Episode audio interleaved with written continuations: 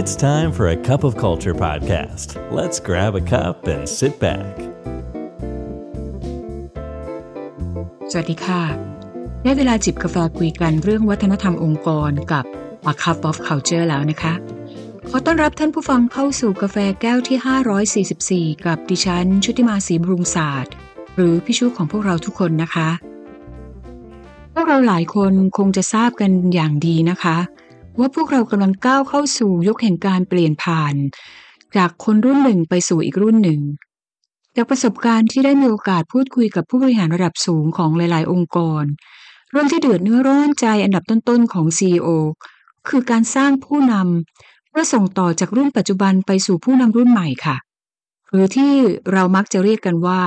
succession plan management วันนี้พี่ชูจึงอยากจะมาชวนท่านผู้ฟังพูดคุยกันถึงเรื่องนี้กันค่ะ ต้นเหตุแห่งความท้าทายหลักๆ ก็คือ ความใส่ใจหรือการให้ความสำคัญกับการพัฒนาการสร้างผู้นำรุ่นใหม่ ลึกลงไปอีกระดับก็คือ หัวหน้างาน หลายๆ คนมักจะคิดว่าการจัดการหรือการบริหาร successor จำเป็นต้องทำในระดับที่เป็นระดับสูงหรือ C level เท่านั้น ซึ่งส่งผลให้ผู้บริหารหรือผู้หน้างานในหลาย ๆ ระดับ มองข้ามเรื่องนี้ไป และทำให้เราพลาดโอกาส และบางครั้งก็ส่งผลกระทบที่ตามมาต่อธุรกิจและต่อองค์กรค่ะถ้าหากท่านผู้ฟังท่านใดที่มีบทบาทของหัวหน้าทีมหรือผู้นำองค์กรช่วยอยากจะชวนให้ท่านผู้ฟังลองสังเกตคนรอบข้างเราในออฟฟิศและลองตอบคำถามต่อไปนี้นะคะ ข้อแรก มีพนักงานกี่คนที่อยู่ในตำแหน่งผู้บริหารระดับกลาง และมีอายุเกิน 50 ปีบ้างคะ ข้อที่สองพวกเขาเหล่านั้นเหลือเวลาอีกเท่าไหร่กับองค์กร ข้อที่สามมีใครที่จะทำงานแทนพวกเขาเหล่านั้นบ้างไหม ข้อที่สี่เราสามารถหาคนทดแทนได้หรือไม่ และข้อที่ห้าค่ะ อะไรคือสิ่งที่คุณต้องทำเพื่อเตรียมการคะ การวางแผนบุคลากรเพื่อทดแทนตำแหน่ง หรือ succession planning จะช่วยให้ธุรกิจสามารถดำเนินไปโดยไม่สะดุด มันมีสาเหตุจากการขาดผู้บริหารสายงาน การมอบหมายคนให้เหมาะสมกับงานว่ายากแล้วนะคะ การจัดเตรียมกำลังคนเพื่อแต่งตั้งให้อยู่ในตำแหน่งที่สำคัญสำคัญขององค์กร ถือเป็นงานที่ยากยิ่งกว่า และการทำ succession plan เป็นเรื่องสำคัญที่ส่งกับผลกระทบต่อธุรกิจเลยนะคะขั้นตอนในการเตรียมการมีอยู่ด้วยกันสี่เรื่องนะคะหนึ่งการคัดเลือกค่ะสองประเมินสามพัฒนาเตรียมความพร้อม และสี่การบริหารจัดการเพื่อให้ประสบผล ซึ่งพี่ชูจะพูดในลำดับถัดไปนะคะ ประเด็นที่มักถูกหยิบยกขึ้นมาพูดกัน ครั้งที่จะต้องตัดสินใจในมิติของการองตั้งผู้นำรุ่นใหม่ก็คือ คนในหรือคนนอกดี ไม่ว่าจะเป็นแบบไหนต่างก็มีข้อดีและข้อเสียที่แตกต่างกัน การจ้างคนนอก แน่นอนว่าเราย่อมจะได้คนที่มาพร้อมประสบการณ์ แต่อย่าลืมค่ะว่าต้องให้เวลาในการเข้าใจกับองค์กรของเรา ในขณะที่คนภายใน จะเข้าใจ รู้จักองค์กรของเราอย่างดีแต่สิ่งที่สำคัญก็คือการพัฒนาและการเตรียมความพร้อมที่เหมาะสมค่ะ การสร้าง succession plan ให้ประสบผลสำเร็จ มีวิธีการหลายอย่างนะคะ แล้ววันนี้พี่ชูมีแนวทาง มาแนะนำค่ะประการแรกนะคะ ซึ่งเป็นเรื่องที่สำคัญมากที่สุดเลยก็คือ การกระตุ้นให้ผู้นำ เป็นผู้ที่มีส่วนร่วมที่สำคัญค่ะ ผู้นำสร้างผู้นำการสร้างบุคลากรเพื่ออนาคตผู้อาศัยการสนับสนุนรับผิดชอบโดยผู้นำองค์กร ดังนั้น การสร้างความมีส่วนร่วมจากผู้นำองค์กร หรือหัวหน้างานจึงมีความสำคัญมากค่ะ ประเด็นถัดมาคือการกำหนดตำแหน่งงานให้ชัดเจนและเหมาะสมค่ะ มีวิธีการพิจารณาดังนี้นะคะ เรื่องที่หนึ่งค่ะ มีความสำคัญและส่งผลต่อเสถียรภาพขององค์กรค่ะ ประการที่สองตต้องใช้ความรู้ความสามารถ รวมทั้งเวลาในการพัฒนา หรือยากต่อการหาคนมาทดแทนค่ะ และตำแหน่งที่สามต้องใช้ความเชี่ยวชาญ เพื่อให้เกิดความสำเร็จในงานค่ะ เมื่อเราสามารถกำหนดตำแหน่งงานได้ชัดเจนเหมาะสมแล้วนะคะ ก็ถึงเวลาที่เราจะต้องสร้างโปรไฟล์หรือคุณลักษณะของตำแหน่งงานที่เราต้องการค่ะ มันจะประกอบไปด้วย ประสบการณ์บัตกราวทางด้านการศึกษาที่ต้องการ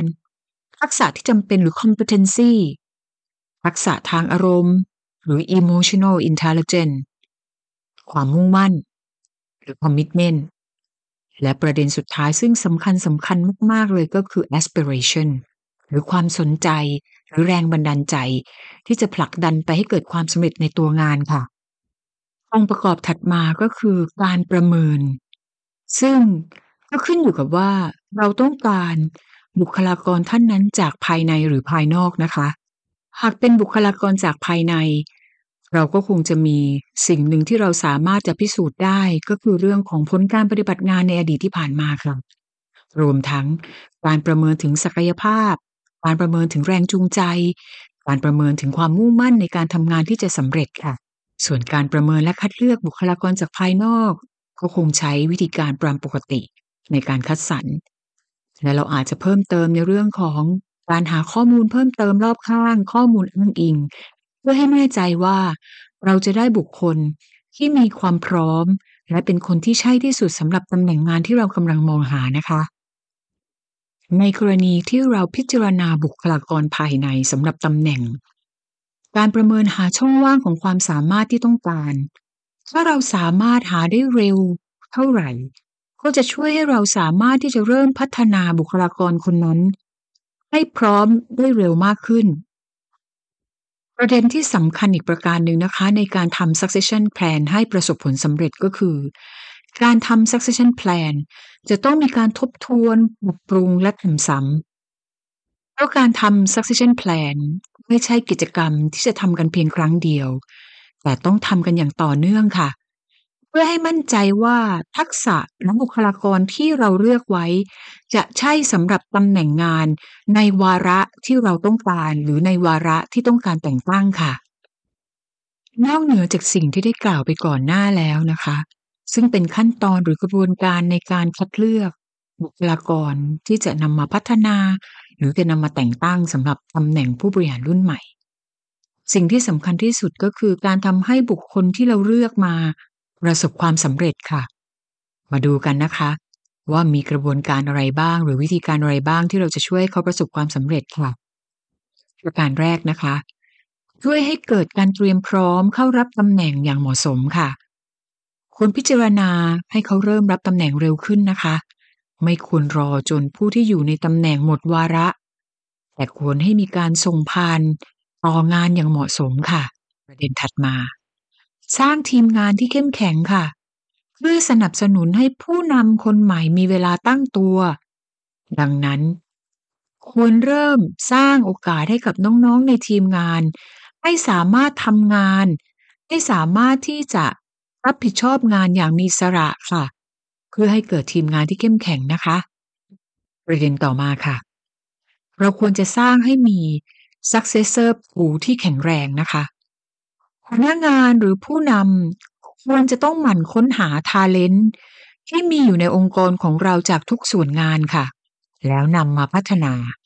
ไม่ใช่มุ่งเน้นไปที่คนคนเดียวนะคะ เพราะนั้นเรากำลังวางตัวเองหรือตำแหน่งงานที่เราจะต้องพัฒนาต่อไปเนี่ยอยู่บนความเสี่ยงค่ะ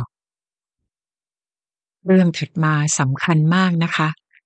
จงระมัดระวังและหลีกเลี่ยงนะคะ ในการที่เราโคลนนิ่งตัวเองค่ะ เพราะผู้นำรุ่นต่อไปก็ควรจะสร้างความแตกต่างอย่างเป็นตัวเอง เพื่อเป็นการยกระดับองค์กรให้ก้าวต่อไป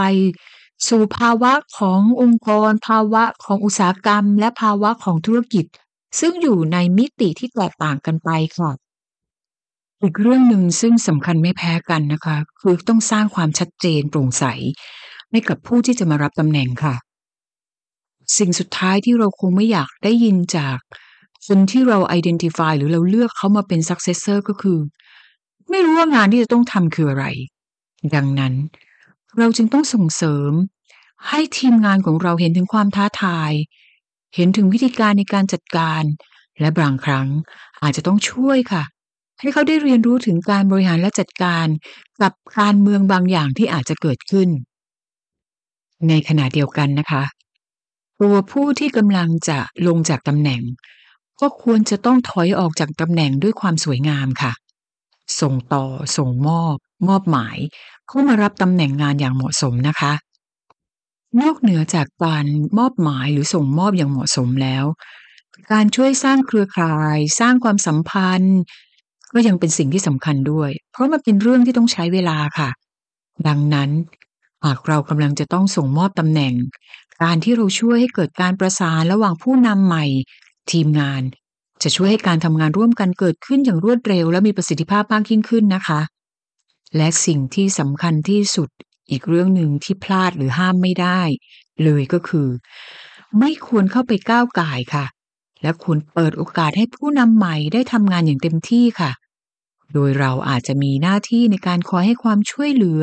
ให้คำแนะนำในยามที่จำเป็นนะคะ และทั้งหมดที่พิชูนำมาฝากก็เป็นบริบทและกระบวนการที่สำคัญต่อการเตรียมผู้นำรุ่นใหม่ขององค์กรค่ะ การเตรียมการเชิงรุกเป็นเรื่องสำคัญนะคะ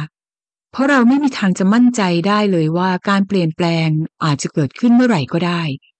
แม้ว่าเราอาจจะมีการเตรียมแผนงานอยู่ในใจแล้วก็ตาม การเตรียมความพร้อมจึงเป็นหัวใจในการสร้างความต่อเนื่องในการจัดการองค์กร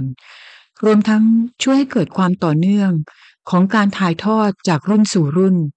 ทั้งในบริบทของธุรกิจ ผู้นำทีมงาน และวัฒนธรรมองค์กร ไม่ว่าเราจะตั้งใจหรือไม่ตั้งใจก็ตาม วัฒนธรรมจะเกิดขึ้นอย่างแน่นอน ทำไมเราไม่มาช่วยกันสร้างวัฒนธรรมองค์กร ในแบบที่เราอยากเป็นกันล่ะคะ วันนี้กาแฟหมดแก้วแล้วค่ะ กลับมาติดตาม Cup of Culture แก้วต่อไปกับพี่ชุ ในโอกาสหน้านะคะสำหรับวันนี้ สวัสดีค่ะ And that's today's Cup of Culture. See you again next time.